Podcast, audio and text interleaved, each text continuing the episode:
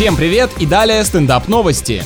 Американец сделал покупки, чтобы собрать ребенка в школу и спонтанно приобрел билет, который внезапно принес ему выигрыш в миллион долларов. Но по современным ценам на детские наборы для учебы считай, что просто вышел в ноль. Мужчина отметил, что именно настойчивость дочери в поисках нужного ей рюкзака заставила его специально заехать в ту часть города, где он бывает крайне редко. Выходит, что получение крупных денег бывает связано не только с черными дипломатами, но и с разноцветными портфельчиками.